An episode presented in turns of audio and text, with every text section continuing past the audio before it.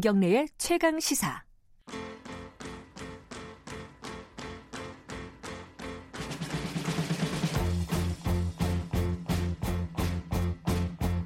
네, 김경래 최강시사 3부 시작하겠습니다. 우리 사회의 중요한 이슈를 진보의 시각으로 들여다보는 진보의 향기 시간입니다. 오늘은요, 청년 기본소득제도 들어보셨나요? 경기도에서 시행하는 겁니다.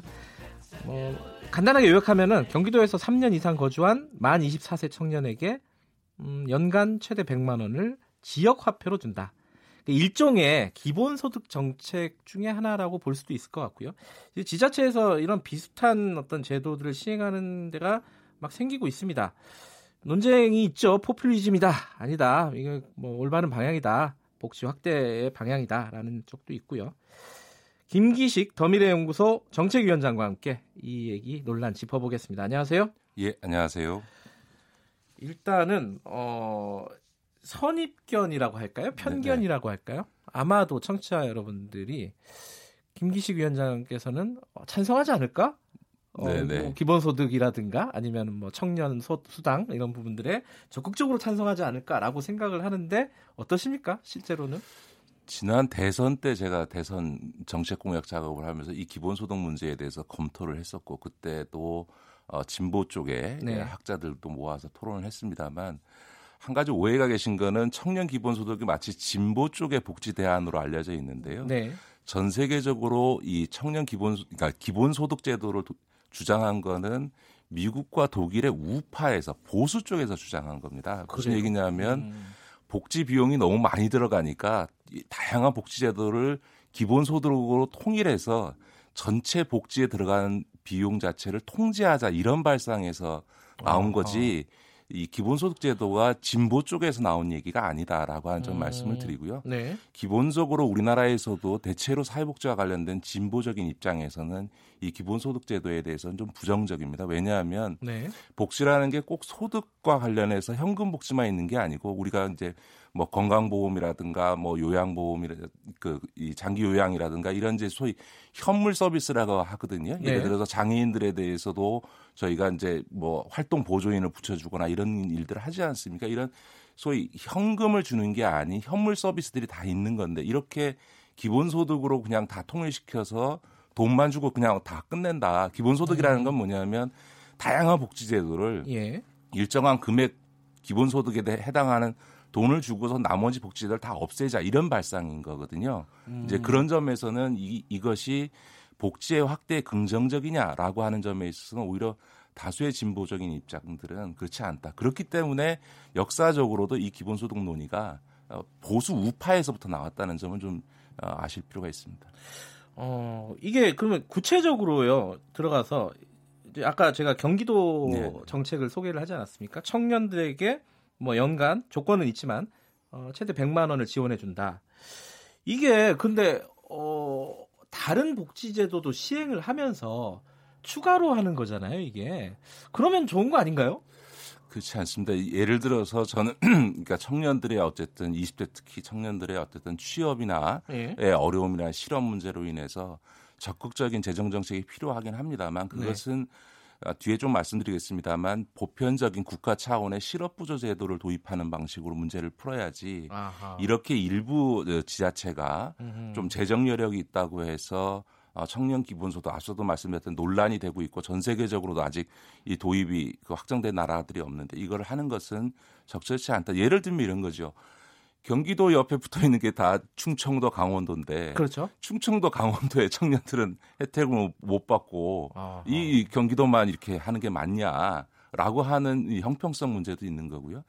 24세가 될 때 만 3년 거주해야 된다는데 예를 들면 태어나서 21살 될 때까지는 경기도에 계속 살면서 아버지가 세금도 냈는데 3년 전에 예를 단대로 이사를 갔으면 네. 경기도에 어쨌든 지방세를 냈음에도 불구하고 혜택을 못 받는 거잖아요. 또 24세 혜택을 받은 다음에 25세에 예를 들어서 경기도에서 서울이나 이런 데로 이사했다고 치면 네. 그 사실은 어 혜택 받자마자 딴 데로 가는 거 아닙니까? 음. 이런 점에서 경기도민 안에서의 형평성 문제도 저는 있다고 보여지고 무엇보다 이런 이제 소위 지자체들이 소위 이제 서울시나 경기도처럼 상대적으로 재정이 좋은 지방자치단체에서 할수 있는 건데 그렇게 되면 더 어려운 지방의 지방자치단체를 못 하지 않습니까? 그러면 가뜩이나 지금 수도권에 쏠리 그 몰린다 아. 이런 얘기들이 있는데 그럼 청년들이 이 기본소득 받기 위해서 그럼 지방에서 다 서울로 이주해야 되는 음. 상황들이 벌어질 수 있는 거죠. 실제로 그, 뭐 그런 현상이 저는 날 수도 있다고 생각합니다. 근데 만약에요. 이게 현실성이 있는 얘기는 아닐 것 네. 같지만은 그러면 지자체에서 하지 않고 국가에서 그 이런 어떤 청년 수당 같은 것들을 도입을 하면은 그런 형평성 문제는 사라지는 거잖아요. 그러니까 이제 그거와 관련해서 전 세계적으로 진보 쪽에서 제, 도입한 제도가 아까 말씀드린 실업 부조 제도라는 건데요. 우리 우리 같으면 이제 실업 급여 받는 받는 예, 그런 그러니까 지금은 이제 예. 저희가 실업 상태에 들어가 일하다 실업을 하게 되면 고용보험에서 주는 예, 그렇죠. 실업 급여를 받습니다. 근데 이제 이 고용보험 같은 사회보험은 원칙이 뭐냐면 미리 일할 때 보험료, 그렇죠. 고용보험료라는 걸 이제 낸 사람에 대해서 기여한 사람에 대해서 혜택을 주는 음. 거거든요. 네. 그런데 청년들은 아직 직장에 들어가 본 적이 없으니까 보험료를 네. 낸 적이 없으니까 고용보험의 대상이 안 되는 거죠. 네. 이제 이런 문제를 해결하기 위해서 서구에서 보편적으로 어, 복지국가에서 하는 제도가 뭐냐면 실업부조라 그래서 이 국민기초생활보장법과 같은 공공부조와 고용보험 같은 사회보험을 합쳐서 아하. 실업부조로 아직 직장에 취업해서 어, 고용보험료를 내지 않았지만 앞으로 그럴 수 있는 청년들에게 아하. 실업 부조 차원에서 실업 급여와 같은 지원을 해줍니다. 다만 이 실업 부조들을 할 경우에도 실업 급여처럼 끊임없이 구직 활동을 하거나 네. 혹은 노동 교육을 을 이수한다든지 하는 이런 소위 근로 참여와 관련 노동 참여와 네. 관련된 활동을 지속할 것을 전제조건으로 달고 있는 거죠. 이런 것들이 소위 이른바 청년들에게 음. 어, 국가적인 차원에서 아직 취업을 하지 못한 청년들에게 지원해 주는 보편적 제도가 있는 거거든요. 그러니까 이런 오히려 지금 문재인 정부에서도 이 실업부조 제도 도입 논의가 되고 있기 때문에 네. 이걸 실업부조 도입의 문제로 해결을 해야지 네. 이렇게 재정 여력 있다고 특정 연령층의 예, 청년들에게만 기본소득을 주는 방식으로 해결하면 네. 경기도 안에서는 23세나 25세, 26세 된 친구들은 나는 왜 안 주냐 이럴 거고 전국의 경기도민 아닌 사람들은 또 어, 우리는 왜 안 주냐 이렇게 나오게 되는 거죠. 근데 이게 사실은 아까 말씀하신 뭐 재정 여력의 어떤 정도에 따라서 어, 뭐 차별이 있을 수 있다 이런 건 이해가 되는데 예를 들어 뭐 요새는 좀 지자체들도 경쟁을 하잖아요. 네네. 우리 네. 지역에 많이 와서 좀 살아라. 뭐 그래서 안산 같은 데도 이제 반값 등록금 뭐 제도를 지자체에서 좀 어, 도와주겠다 뭐 이런 네네. 제도도 시행을 하고 있고요. 하려고 하고 있고. 그러니까 이걸 말릴 수는 없는 거잖아요. 지자체가 이렇게 한다고 해도. 안산시 그 부분은 지금 조례를 만들어야 되고 예. 복지부하고 협의를 해야 됩니다만 저는 부적절하다고 봅니다. 안산시 경우가 아, 왜냐하면 어. 안산시가 지금 이제 추진하는 게 안산시에 살고 있는 대학생들에게 그 반값 등록금에 해당되는 지원을 예. 해주겠다고 해서 연간 한 400억 정도의 돈을 쓰는 건데요. 첫 번째는 이랬습니다. 지금 안산시의 재정 자주도라 그러는데 그 얘기는 안산시 재정을 시 안에서 자체로 해결하는 비율이 한 70% 정도 됩니다. 네. 그 얘기는 무슨 얘기냐면 모자란 재정 30%를 국민이 낸 세금으로 메꿔주고 있는 거거든요. 예. 그런데 30%의 재정을 국, 국민이 낸, 다시 말해서 안산시에 살고 있지 않은 국민이 낸 돈으로 예. 안산시에 소재하고 있는, 아. 살고 있는 대학생들에게만 반값 등록금을 준다. 이건 어, 적절하지 않은 일이죠. 더군다나 네. 지금 우리나라의 대학 진학률이 한 69%까지 떨어졌습니다. 네. 그런데 대학을 가게 되면 예를 들어서 4년 동안 해준다 그러면 반값 등록금이면 한 천몇백만 원, 근 2천만 원 가까운 지원을 해주는 건데 네. 어, 30%의 그럼 대학을 가지 않는 고졸 음. 청년들은 뭐냐? 음. 오히려 어, 대학을 가지 않은 어, 우리 청년들이야말로 더 어려운 상황에 있는데 예. 이 친구들한테는 한 푼도 지원해주지 않으면서 음. 대학에 진학한 학생들에게만 4년 동안 거의 2천만 원 가까운 지원을 한다는 게 네. 옳은 거냐라고 하는 점에서 그러니까 저는 그러니까 뭐 복지 차원에서 무조건 돈 쓰는 게 좋은 거 아니냐라고 하는 거는 전 적절치 않고 진보도 네. 그렇게 제도로 설계하진 않습니다. 그렇기 때문에 늘 우리가 아, 복지제도를 이야기할 때 보편적 복지제도로 설계해야 음. 된다라고 하는 이야기를 하는 것이 바로 이, 이렇게 제도를 어, 해서는 안 되기 때문에 어, 그런 얘기를 하는 거죠. 복지를 늘리는 데는 큰 틀에서 이해가 갔더라도 설계를 보편적인 복지로 설계를 해야 된다. 지금처럼 어떤 지자체는 하고 어떤 특정한 계층이라든가 이런 청년들에게만 지원하는 방식은 어, 부작용이 크다 이런 말씀이신가요? 그리고 이제 청년들 안에서도 비판적인 거죠. 예를 들어서 서울시에서도 지금 청년 기본소득에 대해서는 부정적으로 알고 있습니다만 청년 수당 음. 5천 명한테 월 50만 원씩 6개월 주는 일들이 있지 않습니까? 네. 그 조사해 보면 당연히 받은 사람들이야 좋아하지만 20대 청년들 안에서는 그 로또라 그런단 말입니다. 하하. 무슨 얘기냐면 청년은 수십만 명인데 그 중에서 5천 명 일종의 당첨돼 가지고 받는 게 뭐냐라고 해서 그렇게 돈을 쓰고도 20대 청년들로부터 비판받는 네. 이런 제도를 하는 건 좀 곤란하다 저는 이렇게 생각합니다. 그러니까 어, 더군다나 재정 여력이 있다고 해서 일부 지자체가 이제 그렇게 하게 되면 예를 들면 경, 이, 이재명 예. 지사님 같은 경우도 예, 과거에 성남시장이셨는데 성남시라는 게 사실은 판교나 분당 때문에 어, 전국의 기초, 기초자치단체 중에서 가장 재정이 풍부한 데입니다. 예. 그러니까 그런 데만 할 수 있는 그 소위 복지제도를 하시게 되면 어, 문제가 생기는 거는 원래 복지라고 하는 음. 것은 어려운 곳것 을더 우선 챙겨야 예. 되는데 돈이 있다고 해서 거기서 제도를 막 확장하게 되면 오히려 어려운 지방은 더 소외감을 느끼게 되는 거죠. 예를 들어서 서울시에서 강남구가 아, 아, 재정이 예. 많다고 해서 강남구만을 대상으로 한 어떤 복지제도를 확대하겠다라고 하면 강남구나 서초구에 어. 살고 있지 않은 서울시 주민들이 뭐라고 생각하겠습니까? 어. 우리는 뭐냐?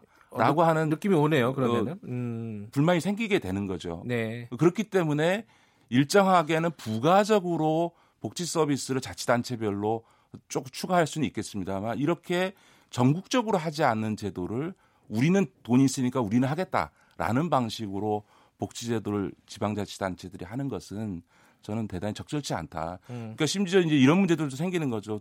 어, 특정 지자체에 따라서는 교복 예. 구입비를 지원해 주는 데가 있지 않습니까? 근데 학교에 따라서는 학생들 사이에서 어떤 학생은 A 자치단체에 살고 어떤 학생은 비자치단체 에 사는데 같은 학교를 다니는데 어떤 학생은 교복을 지, 비를 지원받고 예. 어떤 학생은 교복 지원비를 받지 못하는 네. 이런 상황들이 벌어지게 되면 이게 과연 바람직한 거냐라고 하는 점에서 이렇게 자치단체별로 특히 현금성 복지를 어, 이렇게 막 경쟁적으로 도입하는 거는 소위 재정 여력이 있는 네. 어, 소위 부자 동네 자치단체만 그것이 가능하기 때문에 알겠습니다. 꼭 바람직하지는 않다 이렇게 봅니다.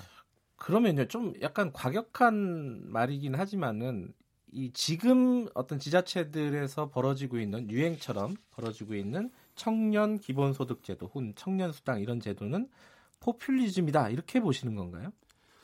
취지는 저는 충분히 이해됩니다. 앞서 말씀드렸던 예. 것처럼 이제 우리나라가 복지 제도를 많이 확대해 왔는데 청년들에게는 그런 소외감이 있을 겁니다. 왜냐하면 기초연금이라든가 건강보험이라든가 이런 걸 확대해 가면 네. 우리는 별로 혜택을 못하고 기성세대만 혜택 받는 거냐면 기초연금은 나이 드신 분들만 받는 거고 네. 건강보험을 확대해도 문재인 케어를 해도 젊은 우리들은 병원 갈 일 없고 나이 드신 분들이 그러니까 복지제도의 확대에 있어서 세대 간 계층 간 그 차이가 있는데 네. 특히 복지제도 확대가 청년들한테 우리한테는 주어지는 게 없다라고 네. 하는 청년 계층의 어, 층의 불만이 있을 수밖에 없고요. 그런 점에서는 저는 그 복지제도에 있어서 세대 간 균형을 맞추는 게 중요하고 그런 점에서 지금 문재인 정부가 검토하고 있는 실업 부조 같은 거는 좀 과감하게 빨리 도입하는 음. 게 필요하다.